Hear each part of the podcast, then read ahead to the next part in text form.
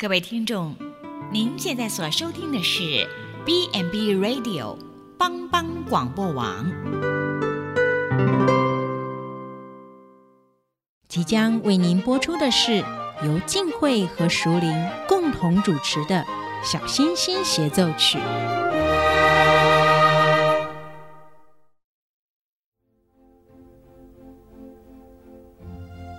妈妈，我们家楼上的大熊都说我很笨。你一点也不笨，你只是慢了一点。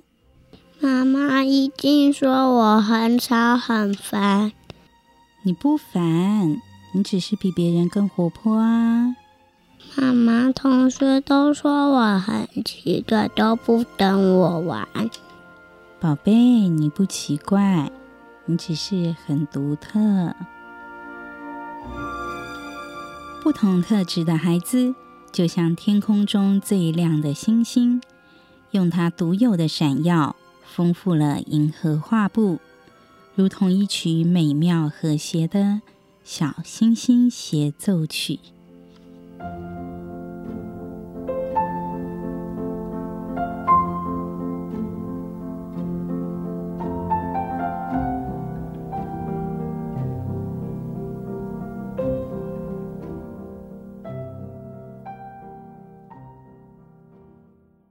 各位全球华人的听众朋友，大家好，欢迎收听小星星协奏曲，我是主持人淑玲。最近这几个月啊，因为新冠肺炎肆虐全球的关系，不管是自愿减少出门，或者是说你是不得已可能需要在家居家检疫或自主隔离，好像待在家里面的时间变得更多了。那待在家里面呢，相信大家很多人会使用 3C 的产品，尤其是玩电玩的游戏。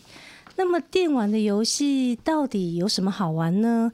那我们可以无限制的玩吗？或者是说需要有所节制？那应该要怎么样节制呢？我相信这个也是很多家长都很关心的议题。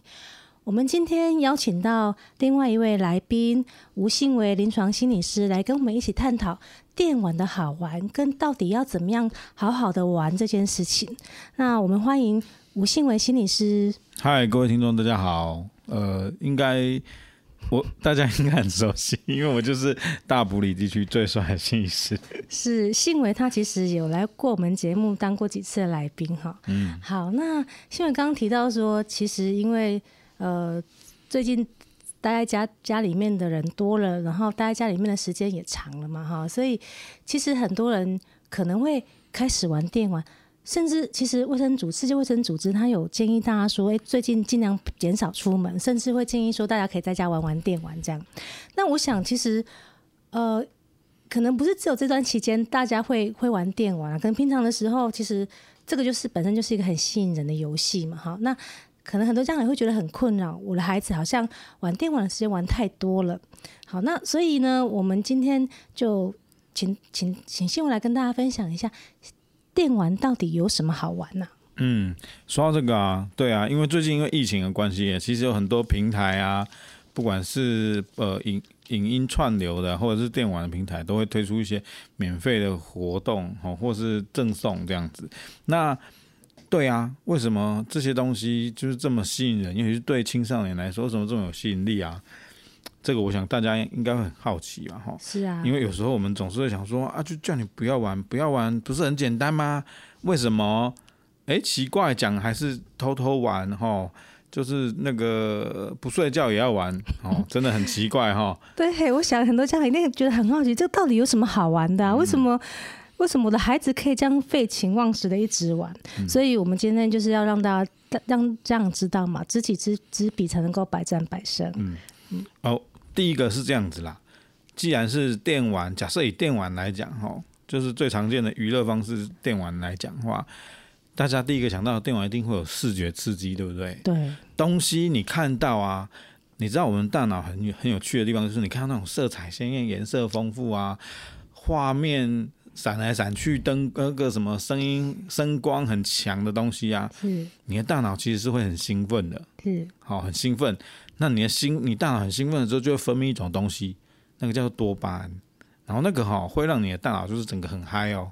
好，那个东西没有什么不好哦，多巴胺多的时候，它可以让你比较专心哦，比较有动机，没有错。但是问题就是说啊，假设哦，那个你花了很多时间哦在玩，表示你的大脑常常都在一个很嗨的状态，对不对？嗯。也就是说，它常常泡在那个多巴胺里面嘛，对不对？习惯以后啊。当你回到日常生活，因为电玩是这么的好玩，对不对？它的刺激度如果是100分的话，那回到日常生活，大概日常生活的刺激度大概就是10分啊。是，哦，就像我们看电影的时候，总是会觉得哇，那个飞车追逐、爆炸碰撞那种，就是感官刺激，你日常生活根本就不会体验这种事情嘛。是，其实电玩也是要让你体验你日常生活不会体验的事情，然后呢？而且你还可以操纵它，就是你可以有代入感嘛，就是想象我就是那个，就像影片里面的主角一样，对不对？那可是问题就是说，回到那个日常生活节奏慢，然后呢很平静的生活的时候，你突然会觉得很无趣，是因为你已经习惯要这么强的刺激，你才会比较有感觉。哦，它就是一个相对的东西嘛，哦，所以。为什么好玩？当然啊，你生理上面的确会因为它这些声光刺激很兴奋啊，然后就是会有很多反应，对不对？好，那除此之外就是说，当我结束不完了，可是因为我已经很习惯，常常处在这种情况下面，突然间不碰啊，你还真的会觉得怪怪的，哦，你又想要再次体验那种感觉啊，那就糟糕了，对不对？这是第一个生理上面觉得好玩的地方啦。所以这个就很像是，比如说我们可能对某一个，比如酒精啊，或者是说某一种药物依赖之后，如果你不再去碰它，你其实就会觉得很奇怪，对不对？那所以其实很多家长也会抱怨说，我的孩子在学校啊没有办法专心上课，然后没办法专心听讲。可是如果好像仔细去问，其实这些小孩可能在家都花了很多时间在电玩、在3C 产品上面。对。那再来就是说，除了那种很生理上面的因素之外啊，还有一些是心理部分的心理部分因素。那你知道，电玩它之所以这么吸引人，是因为创作者在设计的时候，他就有在思考怎么样才能够让人家喜欢嘛。所以他一定要创造一个东西，就是那个粘着度很高。什么叫粘着度很高？就是。我今天会打开来玩，明天也会打开来玩，对不对？尤其是大家现在随身大概都会有一只手机嘛。是。那如果那个东西是方便好携带，它已经达成了，对不对？然后呢，那我要怎么样让你觉得每天都想要打开呢？好，他想到的第一个粘着度就是，我可以提供你每天打开会给你一点奖励嘛。那你知道这东西就像我们有时候要哄小朋友一样，你如果做完什么事情就会有奖励的话，小朋友是不是比较愿意做？好，他也是这样子啊。你今天有打开它，他就可以送你一点东西；明天有打开它，再送你一点东西。如果你这个月30天通都有打开它，他就会再给你一个额外的东西，因为你有全勤奖，对不对？对，所以这就让我想到，真的几乎每种游戏都有。登录送奖励这件事情，对，你每天登录送的奖励不一样，然后你登录的天数越多，他送的奖励就越好。对，那他的设计就是考量到人性嘛。我们总是会被就是奖励驱使我们去行动嘛。我就是想要获得一些让我感觉有收获的有快乐的东西，所以呢，我今天会拿到，明天会拿到，是不是就觉得很棒？那更重要的是。有时候啊，你已经15天都有拿，对不对？你就想说再撑5天，他20天就会有奖励，对不对？他会设计各种不同的阶段嘛，让你可以觉得，好像有点不行了，是不是？再撑一下下就有了，好吧？那再撑一下下，结果你又继续了，所以这是第一个认知的因素。第二个是，他在。设计上面，如果你以现在的游戏设计来讲啊，因为手机方便携带嘛，那它也可以但是你并不能随时玩，对不对？是。但是它的设计也就是把它设计成你可以随时开、随时玩，但是呢，你不玩的时候，它也会帮你玩。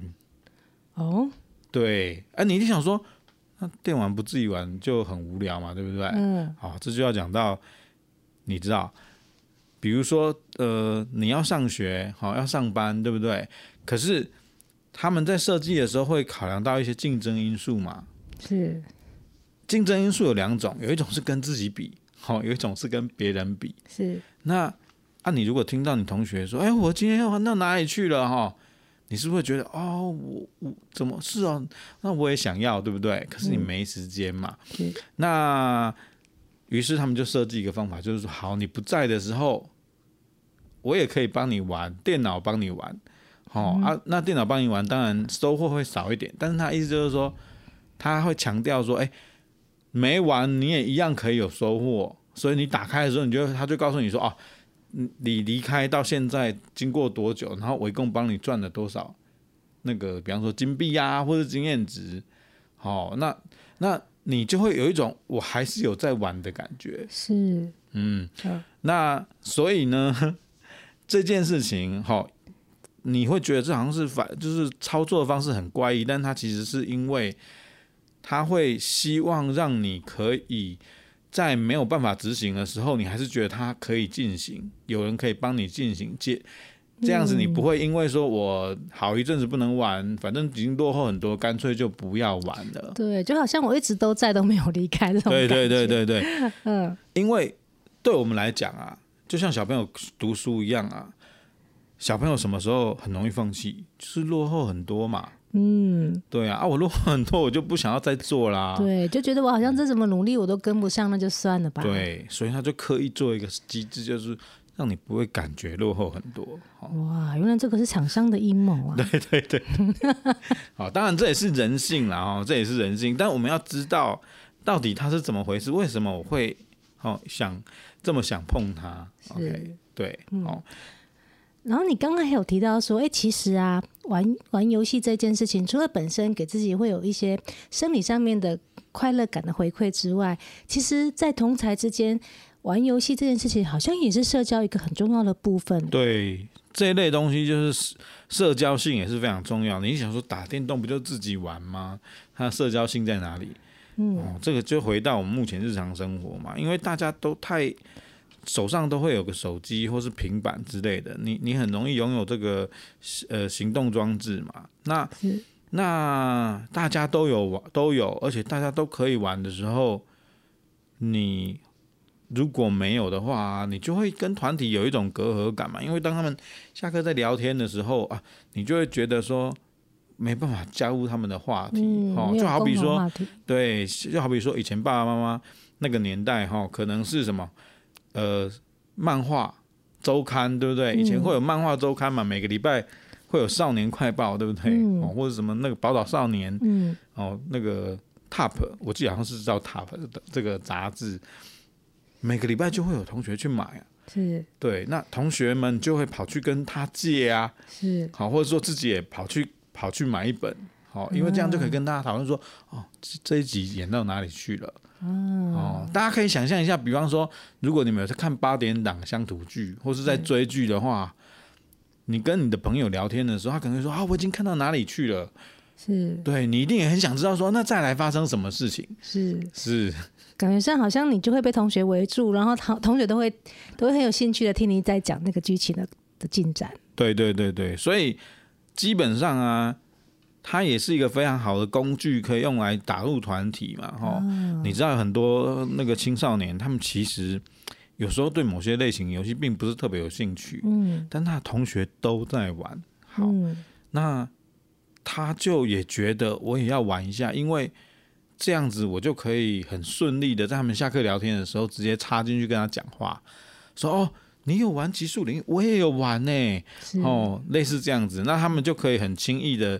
就是展开话题嘛，这对于那种不太能够主动组织话题或是寻找其他兴趣的孩子来说，他们拓展社交老实说也是个蛮好的工具啦，这个我必须要这样讲。是，所以就像你刚刚说的，如果本身可能社交技巧就不是很好的孩子，他也不太知道说怎么样主动去跟人家互动，或者是主动跟人家开启一个新的话题，那可能电玩就会是一个很好的切入点，因为很多人在玩嘛，那其实我只要讲到跟电玩有关系的事情，那总是会吸引一些同学来跟我互动，或者是听我讲。对，那而且啊，就是说基本上啊，在现在日常生活里面，小朋友的生活很固定嘛，除了睡觉以外就是上学，对不对？上学以后可能还要去安亲班，因为爸爸妈妈下班很晚，那去安亲班玩可能搞不好要补习、OK， 他其实可以用的时间很少。那可以用的时间很少的情况下、老实说你就不太能够去花很多时间培养一些兴趣。什么意思呢？比如说我可能比方说以前我可能喜欢画画、我喜欢学一些才艺、或者是说那个练习一些技能这样子，然后培养出兴趣。那可能是在爸爸妈妈那个年代里面，我们可能在资讯量没有那么多，节奏没那么快的情况下，我们可能有时间去慢慢磨这件事情。是，对，但他回去可以用的时间很少嘛。但我好不容易有自己的时间，我总是想要去放轻松啊，然后给点娱乐啊，对，打发时间嘛。是，对。而且就像刚刚信维提到的部分啊，其实因为很多兴趣的培养是需要花时间日积月累，甚至你可能需要每天有固定的时间在做这些事情的。但是电玩的好处就是你随时打开，随时都可以玩，那也随时都可以中断，就是它比较不受时间跟地点的限制，甚至也不需要什么太多的工具。像画画你可能还需要准备纸啊、画笔啊，那电玩不用嘛，你只要一个手机或平板你就可以玩了。对，所以它的方便性就会变成另外一种超级吸引人的诱因嘛。但是也因为这个方便性，它就会变成一个迷思，就是我们可能都会告诉自己说不会啦，那个随时都可以停啊，那个就是因为它不会中断啊，我再打开它就会继续啦，或者是说那个就是可以控制的嘛。但是就是因为它随时都可以打开，也就是说而且很方便携带，所以呢你只要想到就可以拿出来看一下，对不对？再来就是我只要一下下就可以获得一些满足。是，那谁不喜欢快乐的事情呢？是，而且就像刚刚新闻说的，其实就算只玩那一下，其实你的心里面也获得满足了，获得那种就是愉悦感。但是你可能学习其他活动或兴趣可能不是啊，你可能需要学到一定的程度，你可能才会有一些成就感，或者是你会觉得自己好像在这个领域表现得不错，但是其实电玩不用。对，所以它有一些那种跟这个时代非常符合的特性啊，快速、刺激强烈，然后呢回馈很多，你不会感觉就是付出太多收获太少，你付出多少他收获就会给你多少。OK， 那所以呢那个是日常生活里面不容易体验到的啊。我可能花了一个晚上读书啊，我明天考试不一定会反映出来、就是这样子啊。所以他之所以强大，或者是说比方说在爸爸妈妈跟那个就是在孩子之间的角力里面，常常就是电玩跟爸爸妈妈选谁？选电玩。为什么爸妈会输？他不是没有原因的，他不是没有原因的。是，好，所以其实啊，电玩真的好像有蛮多的优点，就是我们刚刚提到，或者是说我们说，其实厂商在设计电玩的时候，他本身已经考虑到很多，不管是生理上的因素，或者是人性啊各方面的因素，都已经把这些考虑到里面的，因为毕竟他们要赚钱嘛，他们当然希望可以有越多人玩他们的游戏是越好。但相较来讲，这个就一定会带给家长困扰嘛。不过我们刚刚提了这么多玩游戏的好玩的地方，那到底那玩游戏有没有什么缺点，或者是说有什么不好的影响呢？那当然有啊，因为啊，虽然有时候啊，有人会强调说，可是人家不是说玩电玩也可以锻炼你的脑袋吗？锻炼认知，对不对？是，我不否认它有这些功能啦。比方说有一些老年人，你会鼓励他们玩这个东西，是因为可以让他那个退化状况减缓嘛，大脑常常运作。但是它的缺点就是说，我很快嘛，我只要按个按键，好，做一点事情，它马上就会给我回馈哦，是及时的。那这个东西啊，跟日常生活的节奏比起来，落差实在太大了。当你在这个世界里面，在这个活动里面啊，你只要一做反应就会得到回馈的话啊，你回到日常生活会很容易有失落感。嗯，因为我连烧个开水其实都要等一下欸，嗯，火力再强，它要等它煮开也要一阵子吧，对不对？那你就会变得很容易没有耐性，嗯，很容易没有耐性，因为太久了。哦，这是第一个。第二个是，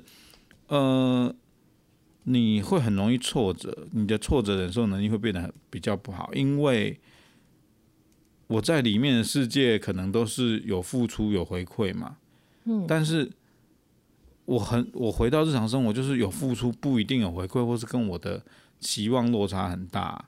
好，那你是不是会因为这样子又更想退回去了？嗯，哦，这是第二个。第三个是，这个东西啊，它因为我花了很多时间在上面，它会开始逐渐影响我的日常生活。嗯，因为我可能为了要游玩上面的活动，或是要比方说要玩到什么什么进度之类的，那我可能就要牺牲我日常生活的一些时间嘛。嗯，其中一个很重要就是社交时间啊。是，对，就是我宁可在家打电动，我也不想要跟人家沟通或讲话。是，或者说现在应该很常见，就是出门啊，比如说聚会，家人的聚会，或者是一起聚餐的时候，虽然坐在同一桌，可是好像大家都各自在滑自己的手机。嗯，是的，是的，对啊，就是，它也提供了很多时候，在大家在一个社交场合里面不需要去面对别人的时候，的那个机会嘛。因为，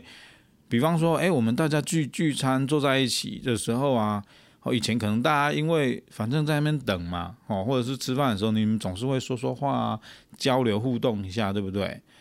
那一方面有时候你可能是不好意思说话，或是不想讲话，但是因为在这个场合，它其实会有一个会推动你想要试图去社交嘛，因为在这边除了吃饭或是之外，好像没有别的事情了，对不对？那别人也可能会主动跟你发问，好，但你如果不做任何反应的话，有时候会感觉很尴尬嘛。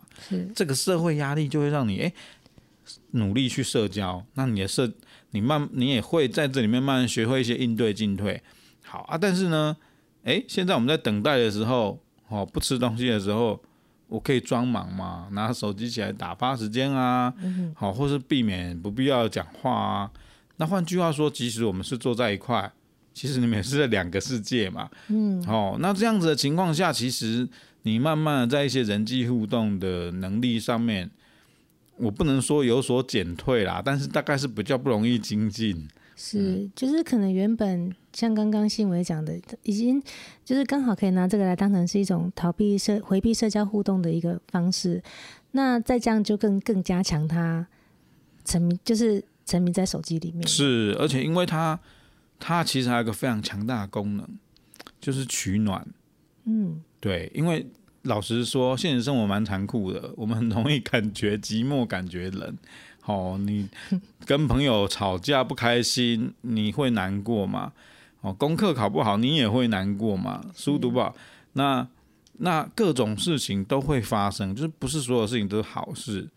好，但是我如果在这边遇到不快乐的事情，那我就去玩游戏啊，玩社交软体啊，基本上。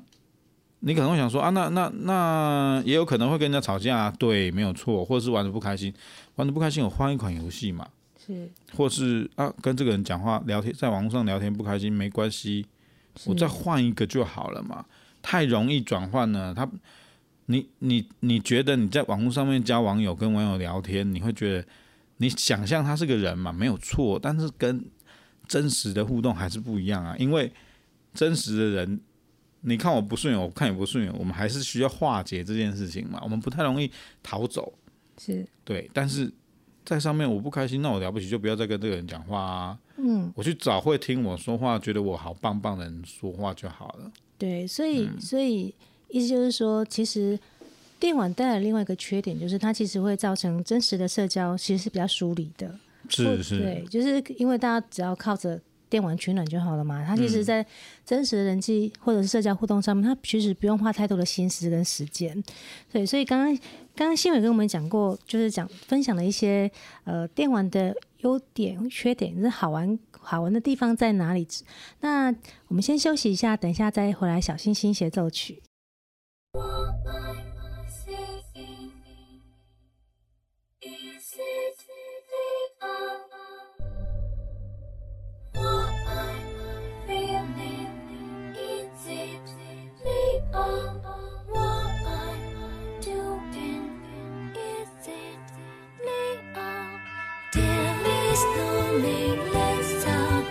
Why, Mike?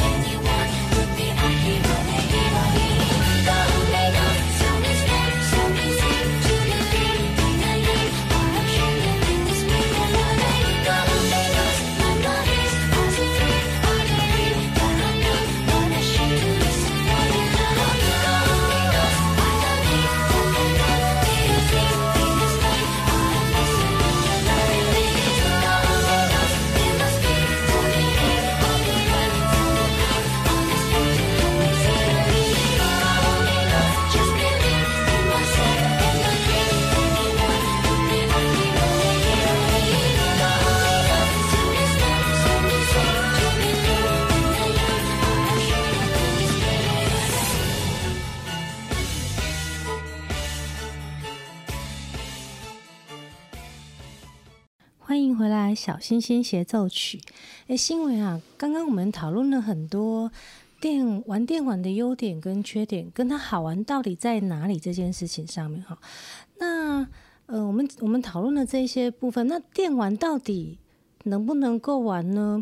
好像要完全禁止，好像不太可能嘛哈，因为可能孩子年纪小的时候，可能家长还可以用权威强力的制止他们。可是随着孩子年纪越来越大，如果还是要硬来的话，那很有可能会造成亲子之间的冲突。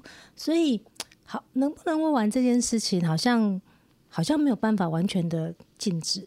但我们到底可以怎么样玩得比较健康，或者是说，可以玩得比较，不管是时间上面，或者是投注的经济上面，可以比较合理的使用它呢？哦，那个淑玲说的很好，对啊，到底能不能玩，好像不太可能禁止它。但是呢，既然是这样子，哦，因为其实小朋友慢慢长大以后，他开始有很多自己的想法，然后呢，他脱离你视线的时间也越来越多，哦，甚至可以自己打工。老实说，他真的想尽办法要碰啊，你很困难阻止他。对，那重点就是在于，如果一昧禁止你，最后啊，他可能就瞒着你使用，然后你也根本就不晓得发生什么事嘛。那你更之后可能更伤脑筋。比较重要的是说，好，那我们可能不是要扮演一个禁止者的角色，哦，因为禁止者就是啊不能碰嘛，它就是坏东西这样子啊。但是问题是，因为周遭有许多人都会碰啊，其实我们去跟他说，哎，这是坏东西，不能碰啊。老实说，这个说服力不是很强啦。那所以呢，应该是说，那我现在如果要跟你去共同的讨论这件事情，我要怎么合理的，比方说跟你规范啊，好，或者是说设计一个比较合理的使用时间，让你可以的确可以用它来获得一些娱乐，但是也能够在日常生活该做的事情，或是该完成的任务都有在轨道上。哦，这我想应该是爸爸妈妈会比较重视的嘛。是。那所以啊，我觉得是这样子啦，哈，就是既然不能玩啊，既然不能不玩，那到底玩多久？我觉得是 OK 的。是。哦，这就是我们要想的问题嘛。好，那第一个好要玩多久？比方说，那我觉得大家可以先想一件事情，就是他回家会有多少时间？好，那比方说，放学后有多少时间？那还有多少时间是本来固定要做什么事情的嘛？好，吃饭、洗澡，对不对？然后那个写功课，然后我希望他花在看书上面的时间 ，OK， 然后可能还有一些家庭的事务要做，哦，这些东西考虑进去以后，还有一些时间，好，那所以我觉得我要设计出一个怎么样的时间算是 OK 的，好，那当然你不能说有啊，这些我都算出来，对不对？是，然后我就说好，那你可以玩10分钟，是，我相信小朋友应该不太可能就跟你就是同意10分钟这件事情嘛，所以我们不能说好跟你玩，但只有10分钟这样子。好，那如果是这样的话，那我们该怎么说呢？哦 ，OK， 我觉得呢，第一件事情是这样，就是说好，我可能在时间设定上面，我心里面先有一个底，对不对？比如说半个小时，好，那为什么我会说半个小时呢？半个小时，它基本上就跟你看电视节目一样，儿童节目大概半个小时的长度嘛，它其实就是一个单位嘛。那可能他如果是在做一些活动，看看影片什么之类的，半个小时可能至少可以让他就是可能至少完成一轮或看一轮，类似这样子。好，那用半个小时这个时间单位去推定嘛。OK， 那。我可能开始试着跟小朋友去讨论这样子的时间，好，那他当然可以提出他的请求啊，比方说他如果完成一场游戏要多久，好，类似这样子，好，那并不是说完全不能调整，OK， 但是这件事情就是说，爸爸妈妈也要去了解一下，比方说小朋友可能会跟你提出来说他想要多长，对不对？那你还是要去查一下，哎，到底他玩什么东西吧？那东西到底要花多久？嗯，哦，所以就是说，要跟孩子讨论玩手机或者是平板的时间的之前，我们可能先要去做一些时间的计划或者是分配嘛。那家长可能还要先了解说，哎，我的孩子在玩手机或玩平板的时候，他们都在做些什么事情？那这些事情需要花多久的时间？哈，那这样才能够，这样心里面才有一个底，哎，知道说，那我如果要跟我的孩子规范时间的话，是需要多久的时间？要不然以孩子来讲，孩子当然是能够玩越久越好啊。对对对，这其实是一个讨价还价的过程啦。因为就好比说，如果是作为家长的话，他们一定会希望说，比方说，哎，那我希望你每天晚上读3个小时的书啊，嗯，读到睡觉前为止嘛，嗯，对不对？但是那个这件事情，基本上就是等于要占掉他所有的时间呐，啊，那小朋友一定是会觉得太长了嘛，嗯，那实际上他晚上可能可以运用时间，搞不好也没那么长啦，对，那所以我们可能会想到一个时间，比方说，我就是晚上3个小时可以运用的话，那我可能，比方说，希望你在2个小时内把作业或什么东西全部完成，嗯，那剩下1个小时就是你们可以好好商量的事情嘛，是，嗯，是，对，那重点是这样子，那可能我定出来了，比方说，那你就是在某个时段里面。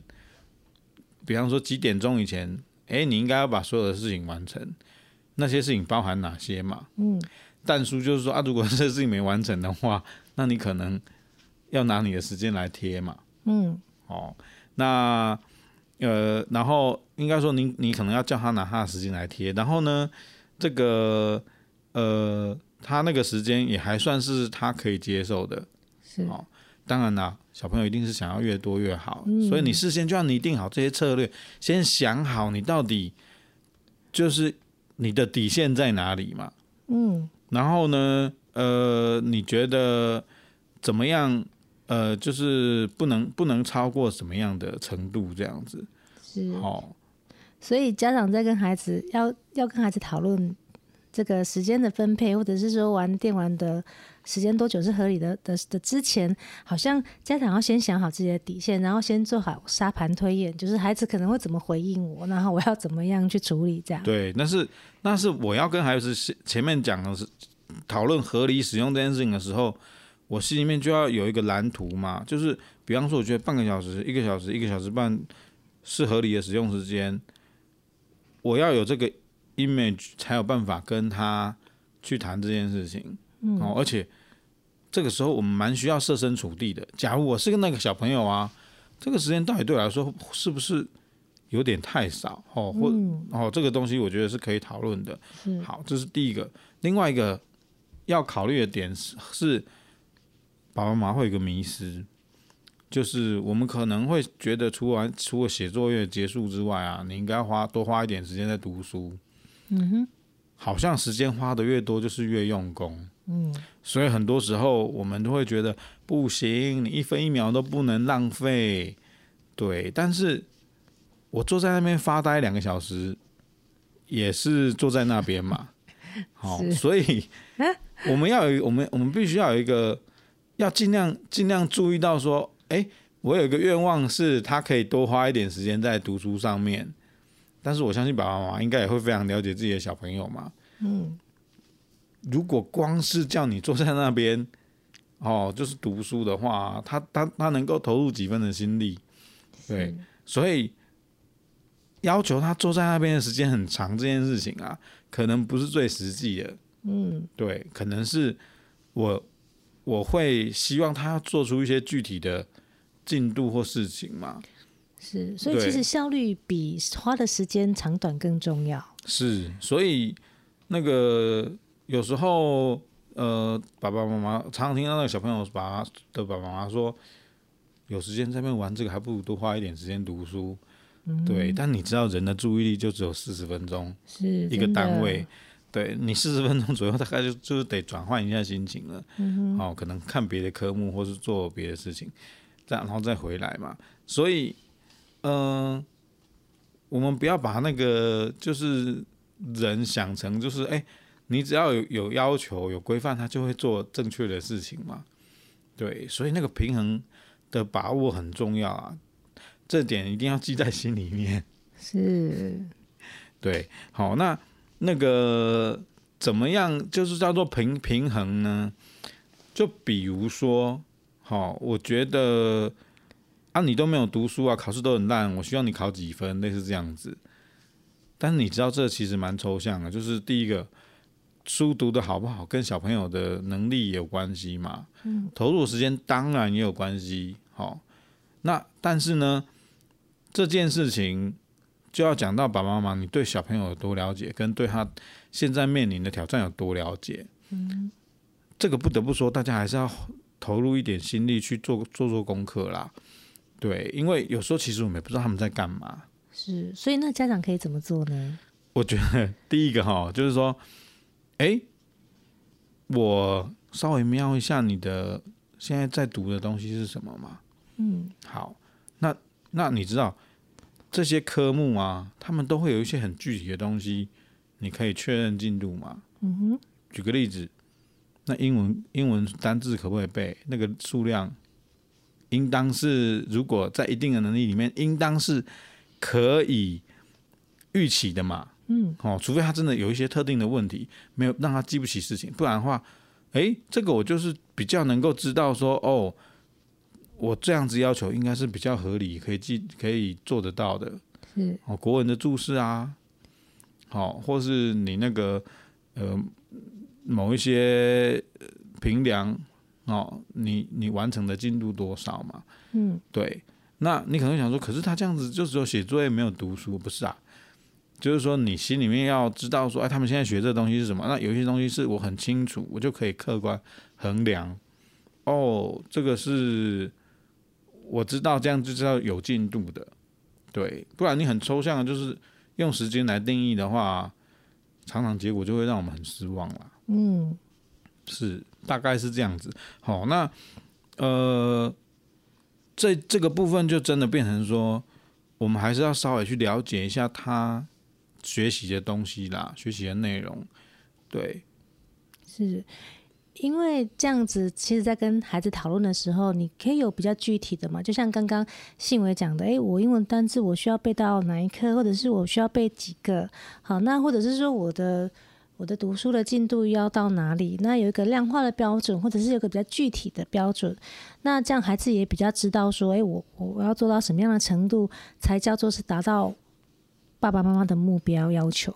那不然如果这样子是说，你就是要认真读书，或者是你要好好读书，要温书啊，要把今天老师教的复习一遍，或者是说要温习明天的功课，那其实这个对孩子来讲太抽象了，他没有办法去知道说，那我到底要达到什么样的程度才叫做我已经完成今天的功课，然后接下来是我的娱乐时间。这样孩子他可能也搞不清楚我到底要做到什么样的程度。对，我举个那个现实发生的故事，而且经常发生。是，好，就是呢，到了国中高中阶段啊，小朋友小学可能可以没有手机嘛。那国中高中就常常会很想要手机啊，会想要平板啊，然后就会开始跟爸爸妈妈要求嘛。那爸爸妈妈可能最后就拗不过啊，小朋友一直吵，然后说好，我买给你可以，但是你要答应我，买了以后你要认真读书，每天都要读书。小朋友一定跟你说好，没有问题。然后买了以后，爸爸妈妈就说我觉得我很后悔买给他，因为他都不读书，对，他都不读书，他都不认真。可是小朋友就跟你说，我很认真，好不好？那他说你才读半个小时就叫认真吗？小朋友我很专心耶，好，类似这样子。然后呢，他在学校学校会接收到另外一个讯息，学校就说，学生是蛮守规矩的，而且作业都有交耶，是，功课不能说顶好，但是也没有很差，就大概中间。是。但这样就说，可是我觉得他沉迷啊，就是整天都在玩电脑，完了，这就是很麻烦的地方，就是因为你原先期望的可能不是说你要认真读书，你其实有一个标准在那边嘛，但你只有说我要你要用功读书，是对啊，你的用功跟别人跟他的用功，我想应该是很不一样吧。是，嗯，所以如果这么模糊或者是这么不具体的话，那就很容易各说各话嘛。是是是，对，因为彼此的要求跟标准是不一样的。对，嗯，哎，所以关于这件事情是，就是说，那个从这个故事你就可以看到啊，你心里面如果想要对小朋友有期望或是要求的话，也要搞清楚到底你想要的是什么。哦，我再举一个例子，就是，哎，那个小明，你等一下把桌上那东西收一收。然后呢，小明就说好。过了一个小时后，小明没有收嘛，爸爸看到小明没有收，大发雷霆啊，就生气啊，就是说，我不是叫你收东西，你为什么都没有收东西？嗯哼。对，小明就说啊，你不是说等一下啊，我就事情还没有做完啊。爸爸说都已经过1个小时了。嗯。小明就说：“哦，我就说等一下啊。”嗯，好，这大家有发现这个故事的问题在哪里？就是等一下实在太抽象了。对对对，爸爸的等一下其实是可能5分钟后，或是稍等一会，没多久，绝对在10分钟之内啊，你就要把这件事情完成嘛。嗯。小明啊，等一下就是现在之后嘛，但现在之后的多久，他要等他把重要的事情做完，他再来处理嘛。是，那结果就会悲剧啊。是，这种应该是在每个家庭可能经常都是不断的在上演这样的戏码嘛，就是比如说，小明啊，赶快去洗澡，妈妈说小明啊，赶快去洗澡，小明说好，等一下，那妈妈也是过了半个小时之后发现，小明还在这坐在那边看电视，然后妈妈就生气了。对，所以我想要强调就是说，我们想说，要怎么样健健康康的玩啊？是对他们来说，我们可能会有一些要求嘛，但是更重要的是要搞清楚我们心里面的期望是什么。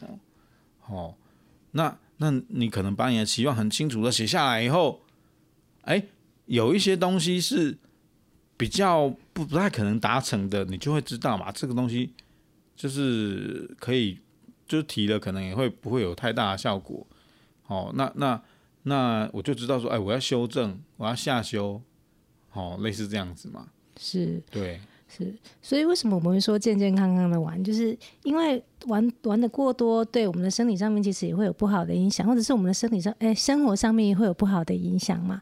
那其实如果这件事情家长跟孩子没有一个默契或共识的话，可能家长跟孩子之间的关系也会很紧绷，那其实也会造成亲子关系不好，或者是说会影响到彼此的情绪嘛。对，所以其实健健康康玩，除了说要有一些节制，然后让我们的尽量减少对生活的影响之外，那不要因为这样而争吵，影响到心情，这个心理的健康也是很重要的。是，那另外还有一件小事情要提醒，是小朋友爸爸妈妈常常就记得说，要求他时间。